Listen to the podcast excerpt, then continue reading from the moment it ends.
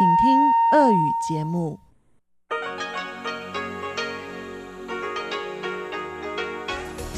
эфире Международное радио Тайваня. Здравствуйте, дорогие радиослушатели! В эфире Международное радио Тайваня и вас из тайбэйской студии приветствует ведущая Анна Бабкова.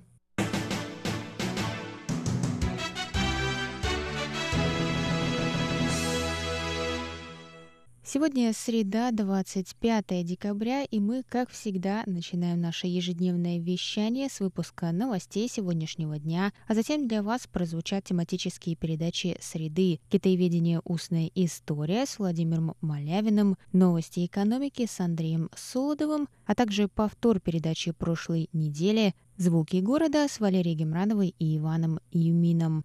Также не забывайте заходить к нам на сайт по адресу ru.rti.org.tw. Там вы можете послушать любые наши передачи. А теперь давайте к новостям.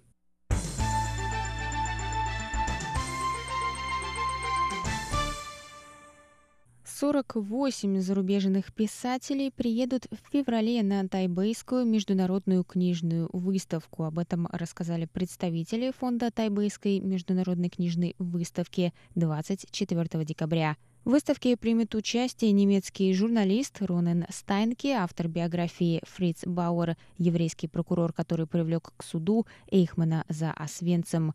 Он выступит на выставке с лекцией 6 февраля. Выставку также посетят американский писатель, автор книги «Скрытые инструменты комедии» Стив Каплан, итальянский иллюстратор Алессандро Сана, японский мангака Дайсуке Игараси, польский журналист Витальд Шабловский, французский иллюстратор Эммануэль Лепаш, а также французский кинорежиссер и писатель Эрик Вюяр – Ежегодная выставка выбирает одну страну специальным гостем. В этот раз им станет Южная Корея. Она займет павильон площадью 414 квадратных метров, который будет декорирован под жилые дома. Южная Корея продемонстрирует книги 29 издательств страны. Тайбэйская международная книжная выставка крупнейшая в своем роде в Азии. Она пройдет с 4 по 9 февраля в выставочном зале номер один Тайбэйского центра международной торговли.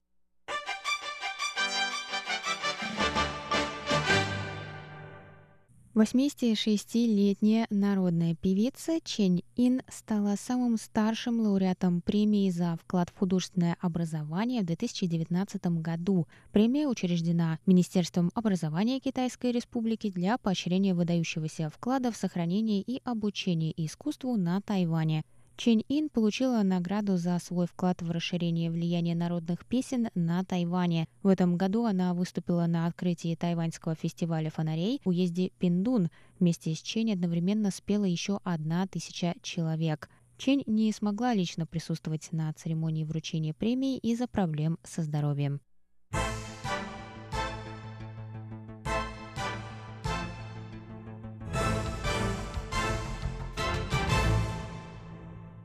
Депутаты Демократической прогрессивной партии планируют к концу месяца принять закон против инфильтрации, рассказал заместитель главы исполнительного юаня Китайской республики Чен Цимай в интервью 25 декабря.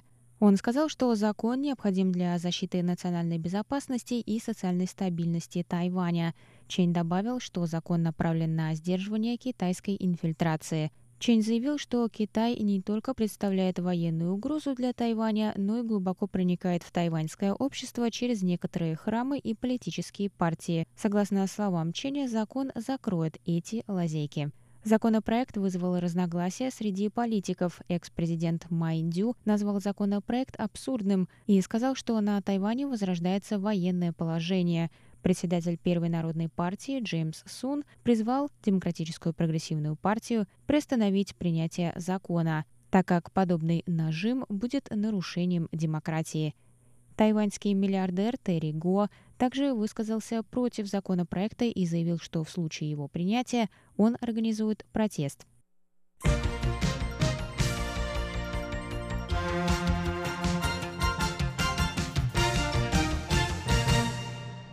2019 год стал самым жарким на Тайване с начала учета в 1947 году со средней годовой температурой 24,55 градуса по Цельсию. Об этом Центральное метеорологическое бюро рассказало 24 декабря на своей странице в Фейсбуке. Расчет был сделан по 23 декабря, однако в бюро отметили, что не ожидают изменений в этом показателе из-за отсутствия холодных фронтов в прогнозе на ближайшую неделю. Температурный рекорд в 2016 и 2017 годах составил 24,4 градуса. В бюро отметили, что за исключением 1998 года, когда влияние сильного Эль-Ниньо привело к повышению средней температуры в тот год, все 10 самых жарких лет на Тайване были зафиксированы в 21 веке. В интервью Центральному агентству новостей Тайваня глава Центра прогнозирования погоды Люй Угочень сказал, что эти данные отражают продолжающееся влияние глобального потепления на Землю. 2019 год стал вторым самым жарким за всю историю.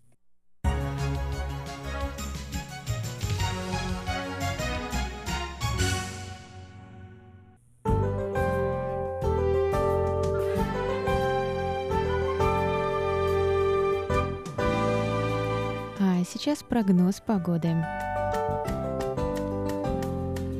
Сегодня в Тайбе было до 25 градусов тепла и ясно.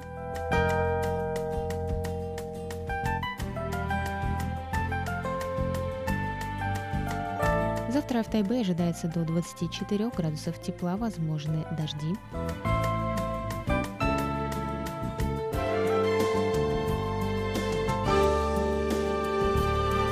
Тайджуне завтра до 27 градусов тепла и ясно.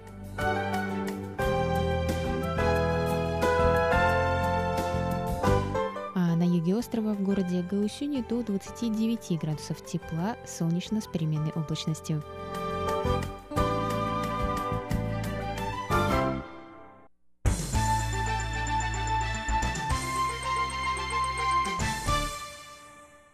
Это был выпуск новостей на волнах МРТ за среду, 25 декабря. Для вас его провела и подготовила ведущая русской службы Анна Бабкова.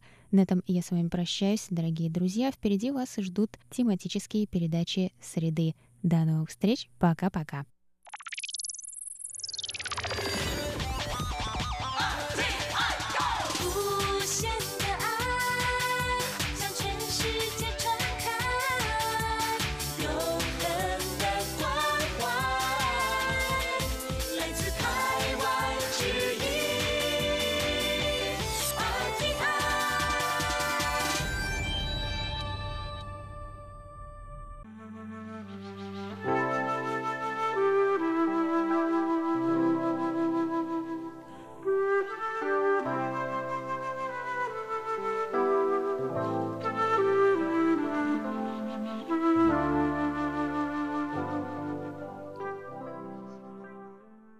Говорит Международное радио Тайваня. Здравствуйте, дорогие радиослушатели. В эфире передача «Китаеведение. Устная история». У микрофона Владимир Малявин. Сегодня я продолжу знакомить вас с интервью Эльвиры Андреевны Синецкой, бессменного члена отдела Китая Института Востоковедения и ученого-секретаря этого отдела.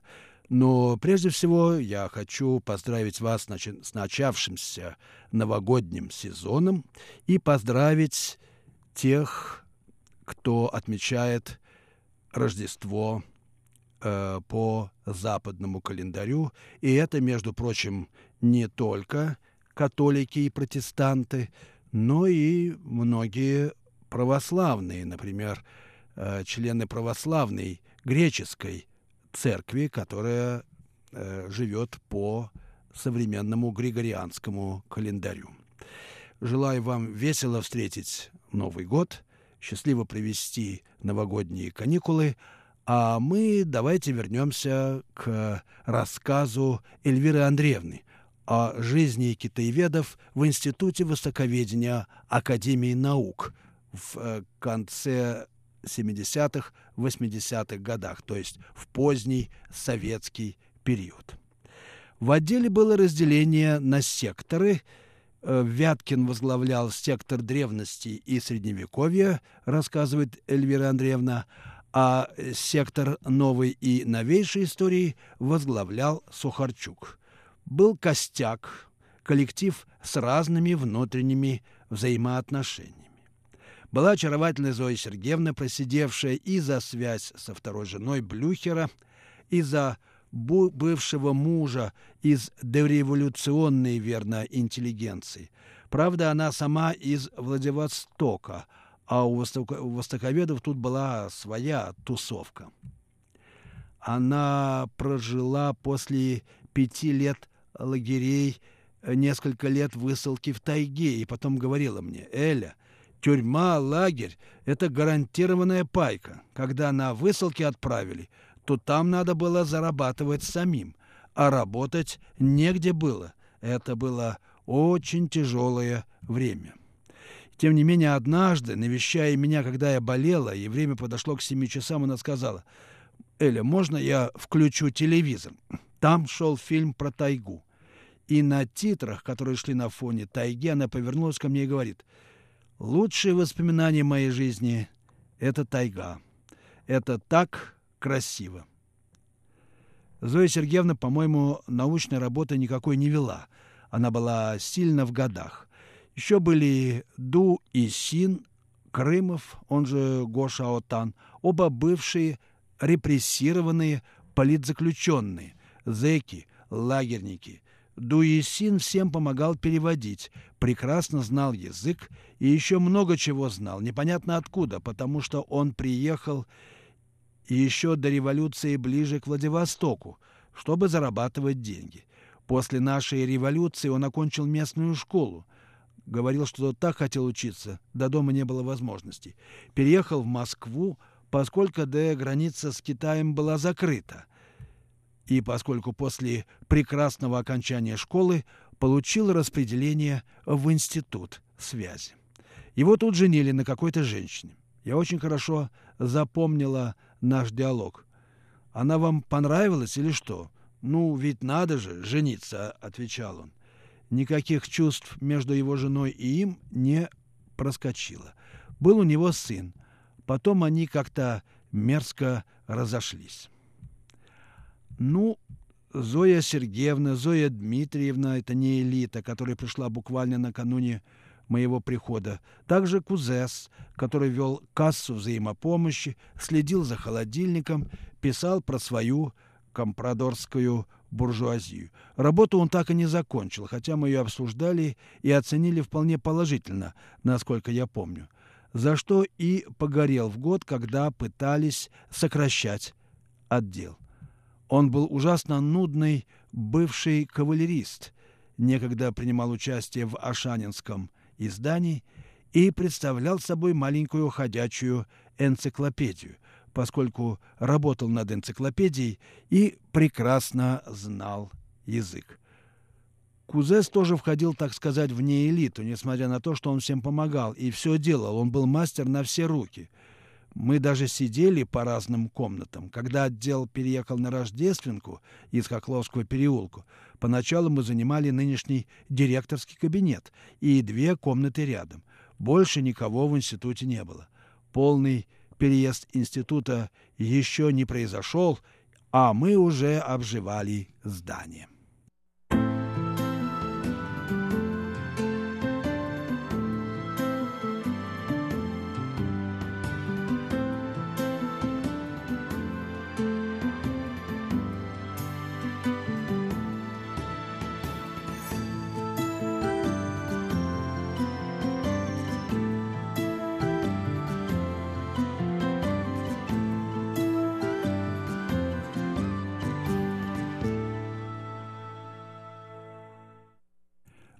Слушаете передачу «Китаеведение. Устная история» Международного радио Тайваня. Передачу ведет Владимир Малявин. В сегодняшней передаче, как и в нескольких предыдущих, я знакомлю вас с интервью нашего китаеведа Эльвиры Андреевны Синецкой, которая много лет проработала в отделе Китая Института Востоковедения Академии наук. В своем интервью Эльвира Андреевна неоднократно подчеркивает, что было несколько групп э, внутри отдела, и вот она входила в ту группу, на которую падала, так сказать, черная работа. Вычетка томиков, вклеивание, вырезание и так далее. Хохлов был с нами, хотя он старый сотрудник. Вечерами обе Зои, то есть Зоя Дмитриевна и Зоя Сергеевна, и я сидели и вклеивали по буковке – когда Хохлов перерезал, переклеивал, перекраивал томик после цензуры. Благодаря этому мы близко сошлись. Это была наша группка. А вообще в отделе чувствовалось, так сказать, сословное разделение. Всегда есть старые сотрудники, ветераны отдела, независимо от их возраста. Это естественное разделение. Но мне кажется, что Илюта чувствовала свое интеллектуальное превосходство. Наверное, так оно и было. Конфликтов не было, но было, так сказать, заугольное шипение. То есть надо понимать шипение за углом. 60-летие Льва Петровича мы как-то очень дружно праздновали, но это было позже, когда институт заполнился, и уже все переехали сюда, на Рождественку 12, где, кстати, институт востоковедения находится и сейчас. Часть той технической работы, которую я делала, была вычетка с машинки. У нас была секретарь, она же машинистка, Людмила, сидевшая в комнате, которая находится сейчас за директорским кабинетом. Она отвечала на все звонки, печатала.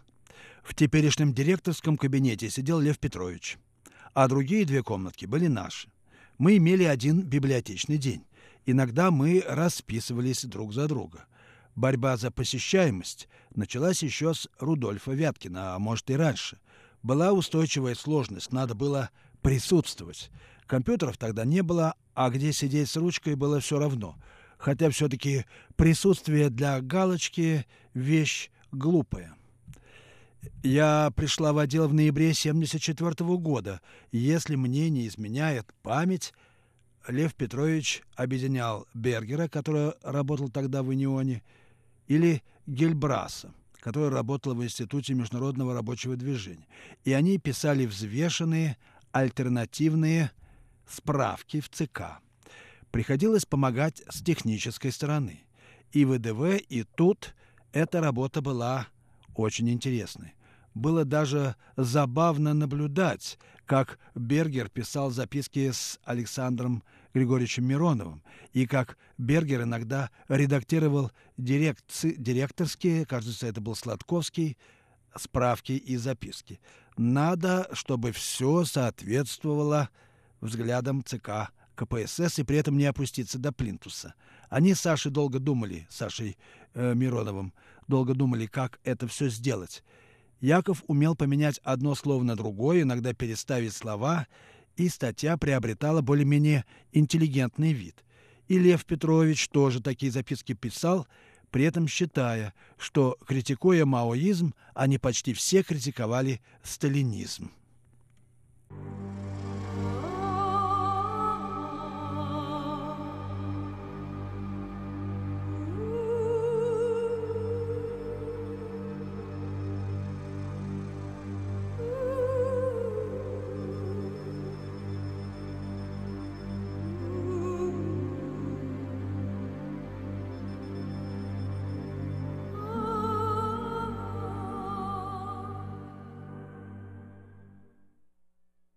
Вы слушаете Международное радио Тайваня, передачу «Китаеведение. Устная история».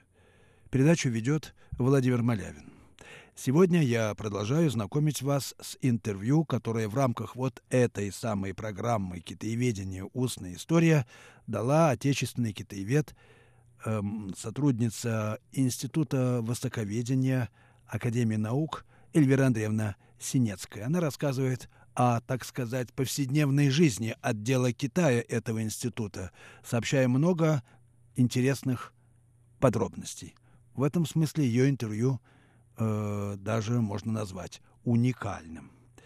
Было интересно наблюдать, говорит Эльвира Андреевна, за тем, как люди не опускаются ниже своего уровня, э, когда они писали эти записки в ЦК или выполняли черную работу, но воспринимая ее как борьбу с собственным, так сказать, внутригосударственным злом. Естественно, это не всегда было в струю, и иногда ответ на это был асимметричный. Ну вот в каком смысле асимметричный? Помню такой эпизод. Лев Петрович пришел, собирает нужные документы, так как завтра он должен вылететь в Америку. Через некоторое время захожу в кабинет, а он сидит над залитой кровью рукописью, давление резко поднялось, и кровь хлынула из носа. Приходит в себя. «В чем дело?» – спрашиваю я. А он «Отменили завтрашнюю командировку». Таких случаев, я помню, три или четыре. Э, важным событием в нашем институте были конференции «Общество и государство в Китае». На них всегда было что-то очень интересное. Приходил Григорий Померанц, очень хороший докладчик, про Айкумену захватывающе рассказывал. Из соцстран приезжали Фельбер, Полоньи, Славинский. Кто-то из них в это время работал в Москве, кто-то соединял свои появления на конференции с командировкой – Всегда на конференции мы начинали смотреть и предполагать, кто здесь для того, чтобы написать донос на шефа. Потому что донос поступал моментально. Про то, что он без санкций принимает иностранных гостей, или про то, что в таком-то докладе не то сказано, не так было оценено и так далее. Конференция общества и государства в Китае приобрела особый вид, когда после пяти лет ее существования без обновления в отделе появились первые молодые сотрудники – Горохова, Кобзев, Андрей Крушинский. Артем Кобзев вскоре занялся нумерологией. На это некоторые смотрели очень дико, а Лев Петрович говорил, если это кому-то интересно, пусть будет, а если это чушь, оно со временем отомрет. На конференцию стало приходить очень много людей.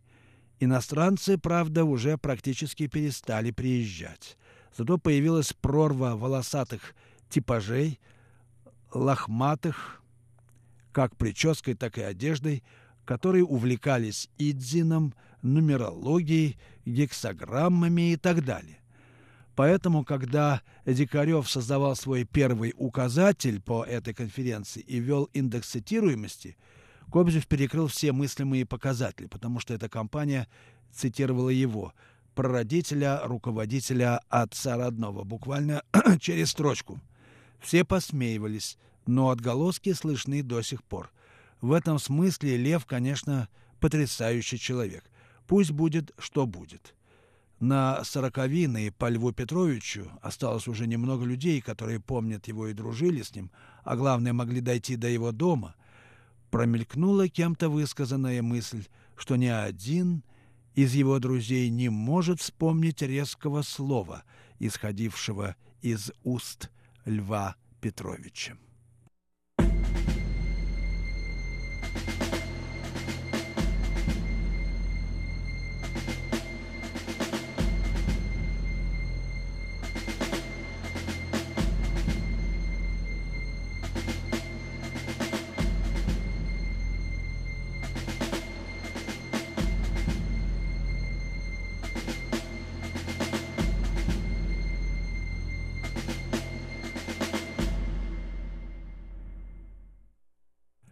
Вы слушаете передачу «Китаеведение.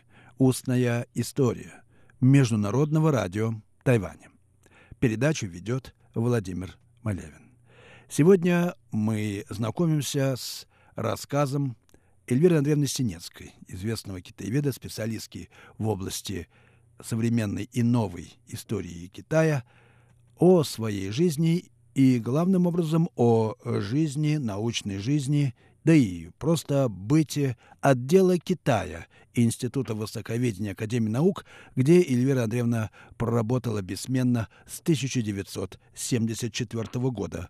Эльвира Андреевна говорит, произносит много добрых слов в адрес э, руководителя отдела Льва Петровича Делюсина, человека действительно совершенно незаурядного, очень широких взглядов и очень помогавшего, э, особенно молодым китаеведам, защищавшего их от разного рода нападок, а в советские времена, в общем, временами ветры начинали дуть совсем лютые и холодные.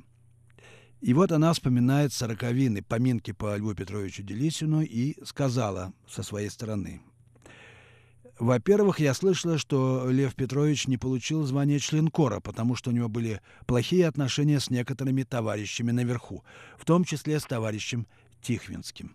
На 60, на 60-летие Тихвинского, которое проходило у нас в теперешнем директорском кабинете института, Лев встал с тостом, сказал что-то настолько уничижительно юбиляру в лицо, что я не привыкла от приличных людей слышать. Сердце упало. Однако это высказывание было произнесено с доброй улыбкой, и по форме все это было прилично. Никакой реакции Тихвинского я не заметила. И второе ценное качество его якобы неспособность сердиться. Я очень долго хранила, пряча протоколы обсуждения работы Илюшечкина. Там была теоретическая стычка. Илюшечкин то ли собирался писать, то ли написал в ЦК КПСС. Лев Петрович его очень зло выставил из кабинета со вспыхнувшими ярко-голубыми глазами, которых я больше у Льва Петровича никогда не видела. Я спросила у жены Делюсина, у Льва Петровича глаза голубеют только во время злости? Она отрицала, что он может злиться, и он тоже говорил, что вовсе не был зол. Но он умел ненавидеть. Это не всегда было заметно но в принципе он это умел. А почему сложились недобрые отношения с Тихвинским? Ну, возможно, это были люди разного целеполагания, говорит Эльвира Андреевна.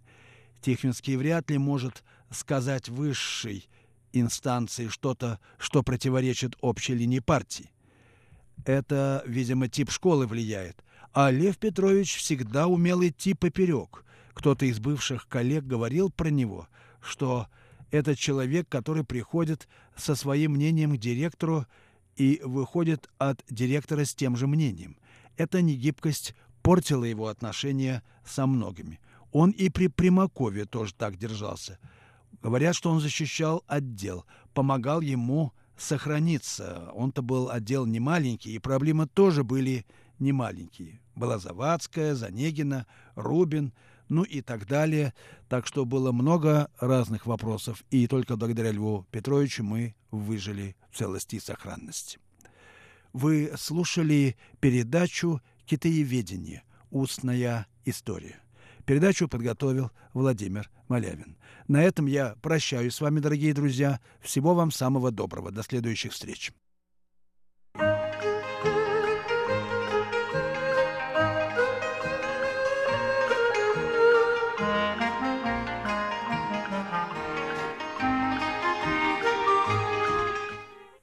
Здравствуйте, дорогие слушатели Международного радио Тайваня. В эфире еженедельная передача из рубрики «Новости экономики». У микрофона ведущий передачи Андрей Солодов. Что-то давно мы не говорили, дорогие друзья, о новостях тайваньской экономики. Мне кажется, время пришло. Итак, наша тема сегодня – новости тайваньской экономики.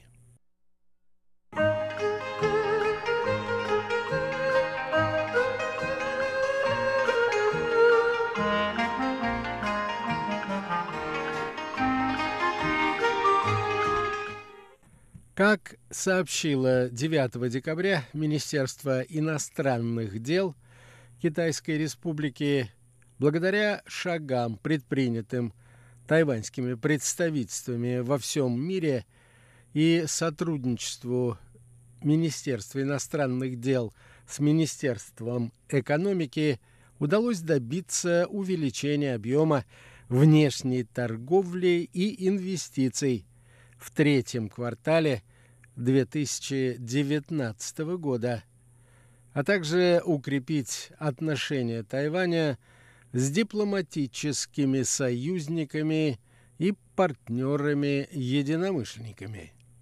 Путем организации инвестиционных турок, торговых ярмарок и других мероприятий два министерства и получающий финансовую поддержку со стороны правительства Тайваньский совет по развитию внешней торговли совместно способствовали заключению тайваньскими компаниями сделок суммарным объемом 330 миллионов американских долларов и привлечению на Тайвань зарубежных инвестиций в совокупном размере 160 миллионов долларов США. Об этом сообщило Министерство иностранных дел Тайваня. Не менее важны были организованные Министерством примерно 150 поездок с посещением старшими должностными лицами Тайваня ключевых торговых партнеров острова, а также многочисленные встречи между руководящими сотрудниками тайваньских представительств и лидерами деловых кругов соответствующих государств. Значимые переговоры на уровне заместителей министров, которые ведают вопросами внешней торговли, с обсуждением насущных вопросов и обменом мнениями были проведены тайваньской стороной в третьем квартале года с коллегами из целого ряда стран, включая королевство Эсватини, Германию, Гватемалу, Гондурас, Парагвай и Великобританию. За этот период тайваньские представительства содействовали заключению целого ряда международных соглашений. В их числе соглашение о сотрудничестве в областях государственных финансов – и борьбы с трансграничной преступностью Сент-Винсентом и Гренадинами, соглашение о сотрудничестве в области финансовых технологий с Францией, соглашение о технологическом сотрудничестве с Нидерландами. И меморандум о взаимопонимании относительно сотрудничества в сфере рыболовства с Фиджи. Тайваньские представительства в США и Чешской Республике содействовали также принятию законодательными учреждениями этих стран на уровне центрального либо местных правительств девяти резолюций в поддержку развития торговых связей с Тайванем. Об этом также сообщила Министерства иностранных дел Китайской Республики.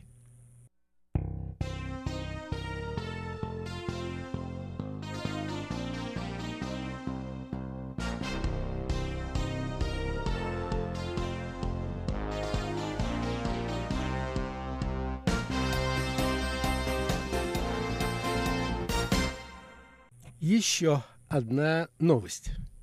Президент Китайской республики Цхай Ин-Вэнь приняла 9 декабря в президентском дворце в Тайбэе американскую делегацию, возглавляемую Йеном Стефом, который является помощником министра торговли США по глобальным рынкам и генеральным директором коммерческой службы – в администрации международной торговли Министерства торговли США.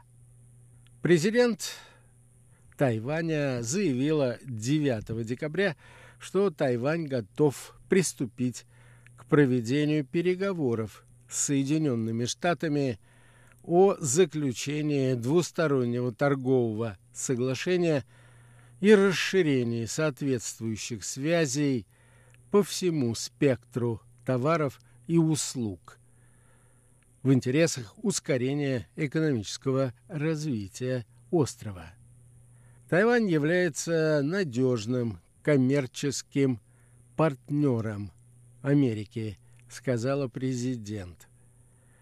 Об этом убедительно свидетельствует то, что целый ряд, так сказать, тяжеловесов индустрии с головными офисами в США, таких как Amazon, Cisco, Google, Microsoft, создали на Тайване свои центры инноваций, исследований и разработок, добавила она. В числе других американских компаний, инвестирующих средства на Тайване, есть и такие, как Micron Technology, Applied Materials и другие, отметила президент, пояснив, что первая из них инвестировала 66 миллиардов тайваньских долларов, что превышает 2 миллиарда долларов США – в создание Центра передового опыта в области изготовления динамических запоминающих устройств с произвольным доступом, сокращенно ДРАМ. А вторая открыла Центр по производству индикаторных панелей и лабораторию в Южном Тайваньском научном парке, расположенной в специальном муниципалитете Тайнань. Президент Цай сделал эти заявления, принимая в президентском дворце в Тайбэе американскую делегацию, возглавляемую Йеном Стефом, помощником министра торговли по глобальным рынкам и генеральным директором коммерческой службы США в администрации международной торговли Министерства торговли Америки.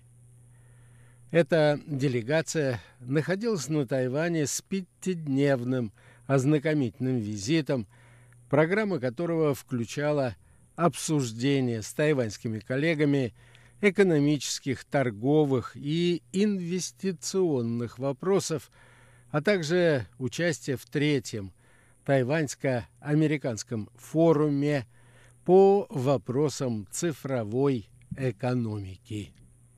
По словам президента Цай, экономические связи между Тайванем и США постоянно укрепляются и расширяются. Здоровое состояние этих связей наглядно иллюстрирует то, что Тайвань направил в Америку для участия в инвестиционном саммите Select USA 2019 года – крупнейшую среди всех стран-участниц этого мероприятия делегацию.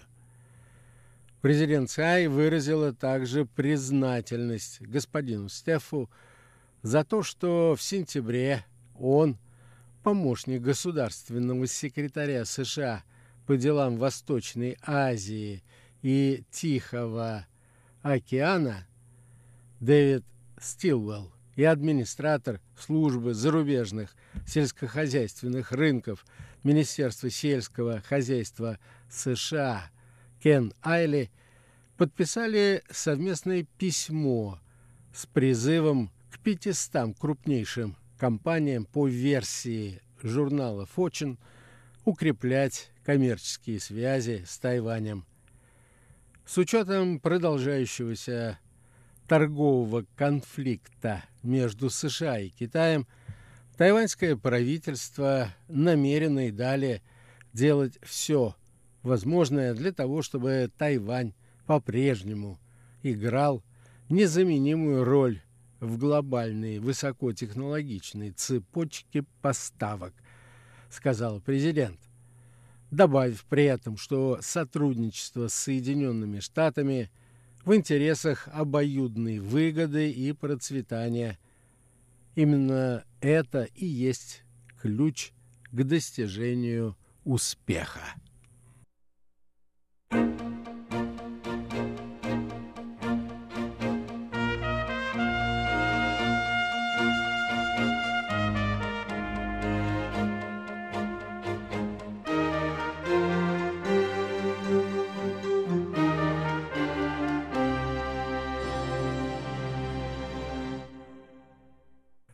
И последняя новость в этом выпуске нашей передачи. 16 декабря в специальном муниципалитете Тайнань на юге Тайваня был официально открыт Шалуньский интеллектуальный научный город зеленой энергетики. Этот объект введен в эксплуатацию в рамках усилий правительства, которые нацелены на превращение Тайваня в один из ведущих хабов Азии в области самых передовых исследований и разработок, связанных с возобновляемыми энергоресурсами. Этот город зеленой энергетики площадью 22 гектара, который управляется Министерством экономики Китайской Республики, Министерством науки и технологий, южным отделением базирующейся в Тайбэе Центральной Академии и городским правительством Тайнаня – расположен неподалеку от станции Тайнань тайваньской высокоскоростной железной дороги. Ему отводится роль центра разработки оборудования для генерирования солнечной, ветряной и биомассовой энергии, а также устройств и систем для накопления энергетического потенциала – предназначенных для применения в индустрии и электрических транспортных средствах. В городе зеленой энергетики будут размещаться также соответствующие демонстрационные, выставочные и испытательные сооружения, объединенный исследовательский центр и жилой комплекс с парком – сооружаемый на основе принципов циркулярной экономики государственной тайваньской сахарной корпорации с головным офисом в Тайнане.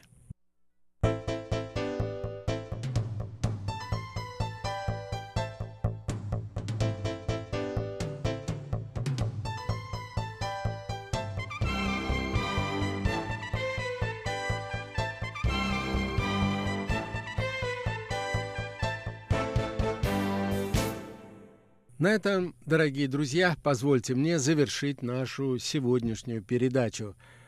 В ней шла речь о новостях тайваньской экономики. Экономика острова продолжает стабильно развиваться. В этом году, очевидно, темпы составят 2,3%. Тайвань поддерживает стабильные экономические связи с большинством государств мира.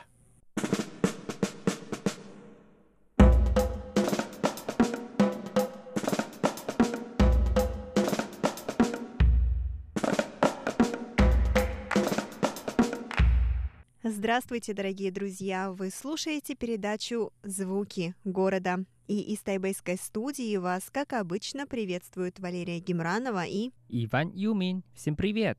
Дорогие друзья, в сегодняшнем выпуске передачи мы продолжим наш рассказ о рождественской ярмарке, проходящей в районе Бансяо, что находится в Новом Тайбэе. Мы расскажем вам о том, что же нам удалось найти на этой ярмарке, а также вы узнаете о Ванином любимом десерте. Оставайтесь с нами, ведь впереди вас ждет много всего интересного.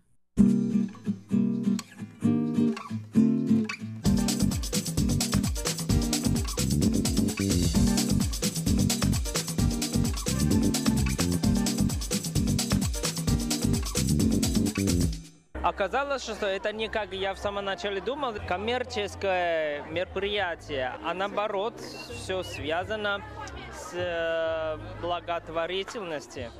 И я на самом деле удивился, потому что я знаю, что этот, э, это проект именно ведет э, Мирия Новотайбея. Правда, мне нравится. Давай тогда что-нибудь купим, чтобы внести свой вклад. Конечно. А хочешь курицу? Не хочу, я не ем куриц. А здесь курица тебе привет. Живая. Ну, потому что продают ее яички. Но курица-то сидит в клетке. Вот если бы ее выпустить на волю, дать ей побегать, вот это было бы здорово. Дай побегать, да, говоришь? Да, дай побегать. Что у нас здесь, ну, конечно, как всегда, там, где вкуснее всего, там и больше всего очереди. О, наконец-то наша музыка.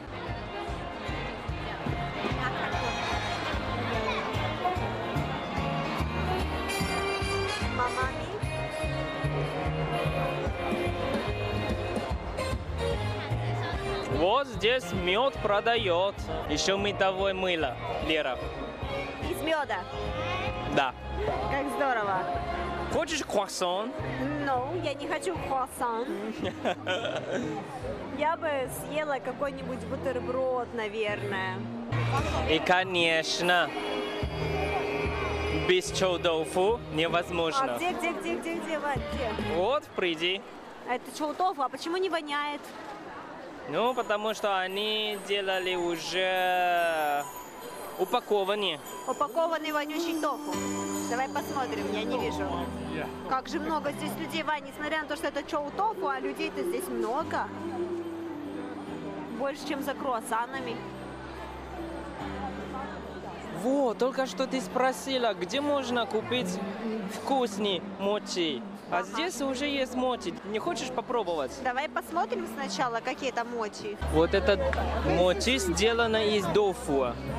Вот, Что такое тофу? э? Дофу. А, из тофу. Вот, вот, я почувствовал запах чоу-тофу, Вань. Я вонючий тофу. Пошли, пошли, пошли отсюда. Нет, нет, нет. Даже ради мочи я здесь не готова стоять.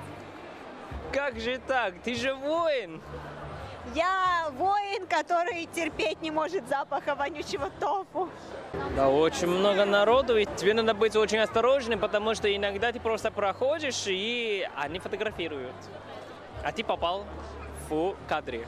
На, в таком случае, Вань, я рекомендую улыбаться и делать вот так. Чиз, и все. И все будут рады. А, вот это я хочу тебе 古早 показать. А, Тан, танку, ну что это да. такое? Это что-то с очень старым вкусом, мне кажется, какой-то сахар. Да, это очень традиционная, это очень традиционная сладость. Пойдем даже посмотрим. уже давным-давно, даже с э, поколения моей бабушки уже существует, даже еще раньше. Это сделано из фруктов. Пойдем посмотрим, что это такое. Конечно. Я тебе куплю. Тебе обязательно попробовать. И скажи, Вань, попробуем все. Главное, чтобы это была не курица и не чоу тофу. я же сказал, это сделано из фруктов. Тогда обязательно.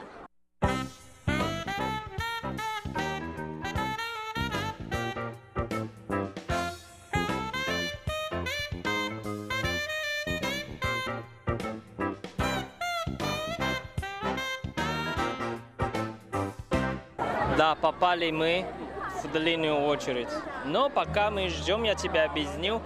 Вот эта сладость сделали из фруктов. Это помидоры.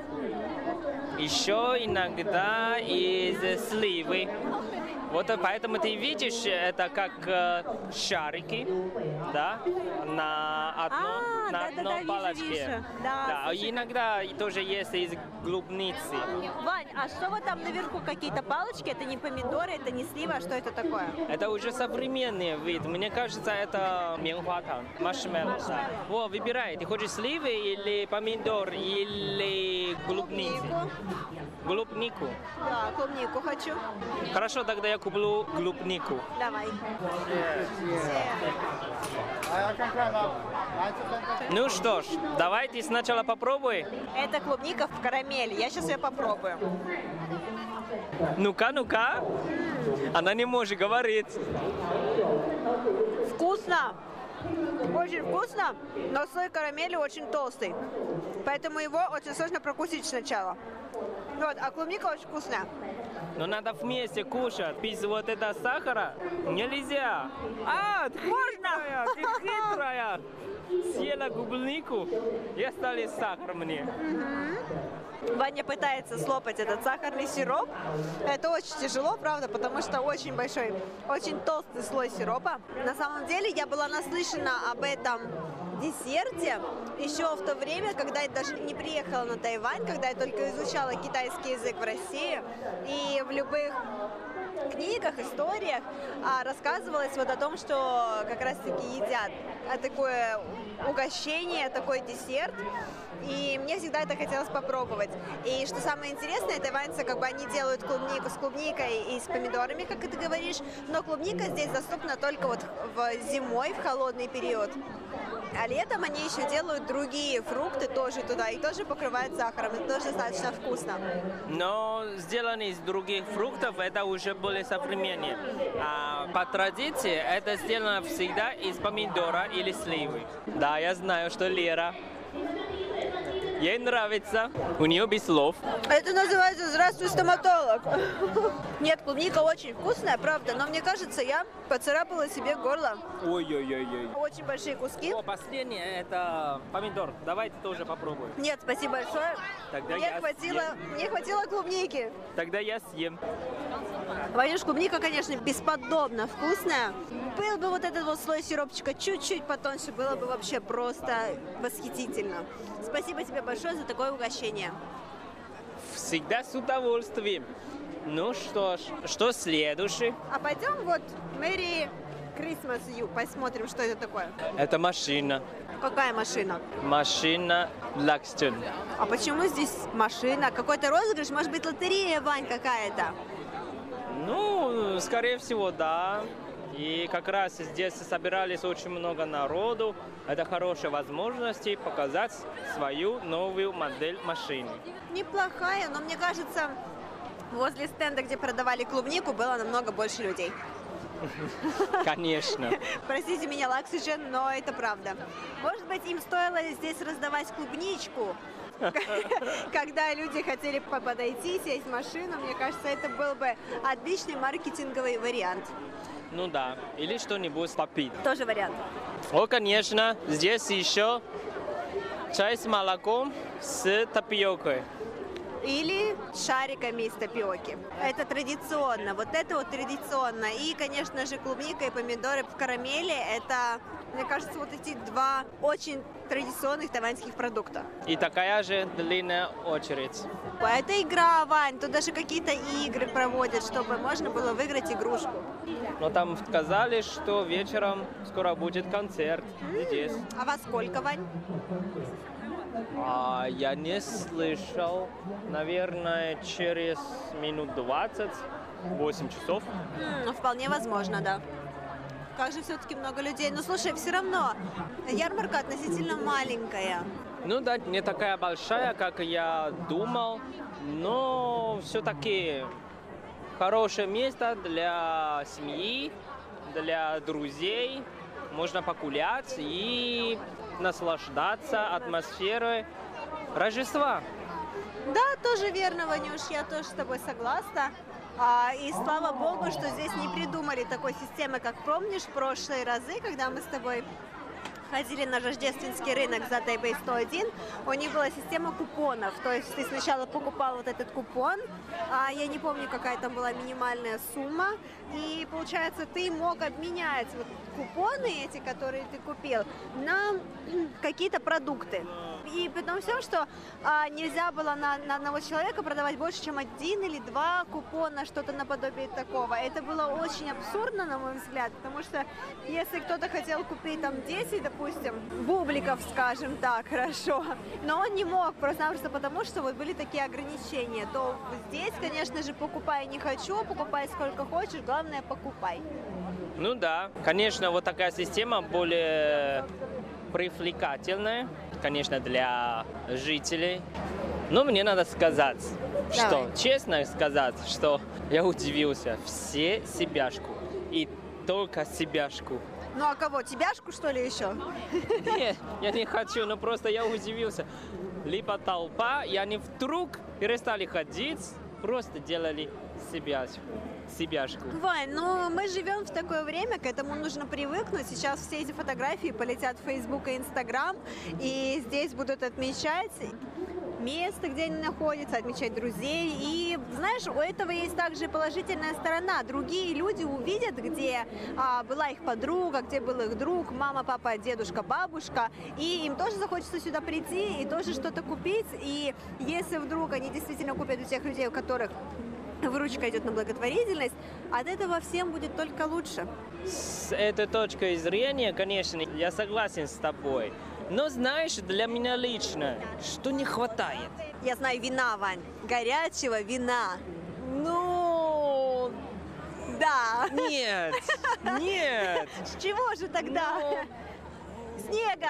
Да, я бы хотел именно в такой районе или под такой атмосферой кататься на коньках. Да, Вань, вот это здорово, но для этого тебе нужно в парк Горького, в Москву, вот там катайся не хочу, и там же такая же точно ярмарка, ларечки, это все, вот Я именно про это говорю. Потому что я там правда катался и упал очень много раз. Но зато до сих пор очень ярко помню такое ощущение. «Ох, Это правда настоящее белое Рождество. Да, согласна, Вань, согласна с тобой полностью. Это совершенно другое ощущение, когда ты гуляешь, и у тебя под ногами хрустит снежок, и все везде белым-бело, и люди такие все, а с одной стороны очень замороженные, а с другой стороны счастливые, потому что вот эта сама атмосфера праздника витает в Ну воздухе. И от этого у тебя уже только от этого поднимается настроение. А здесь, конечно же, Хорошо, я ничего не могу сказать против. Здесь хорошо, красивые лампочки, а, иллюминация, проекция световая, ярмарка. Но действительно нет вот того самого новогоднего духа. Может быть, создать его искусственно, завести сюда снега, разбросать. Завтра он уже растает, конечно, да даже уже сегодня, мне кажется, он растает через час, но тем не менее. Ну, кстати, это хорошая идея. Потом, наверное, можно подать заявление мэрию. Как идея, пожелания, жалобы и предложения, как называется. Ну да. Ну что, Ванюш, будем с тобой заканчивать? Да, спасибо тебе, что показала мне такое необычное мероприятие. Хотя раньше я уже слышал, но никогда не был. Ванюш, на здоровье. Я надеюсь, что тебе понравилось. А я надеюсь, что мы еще через год навестим какой-нибудь другой рождественский рынок на Тайване. Хорошо, Пойдем, я тебя напою каким-нибудь вкусным чаем. хорошо. А пока давай до встречи. Я знаю, что ты имеешь в виду. Что же? Тогда слушаешь.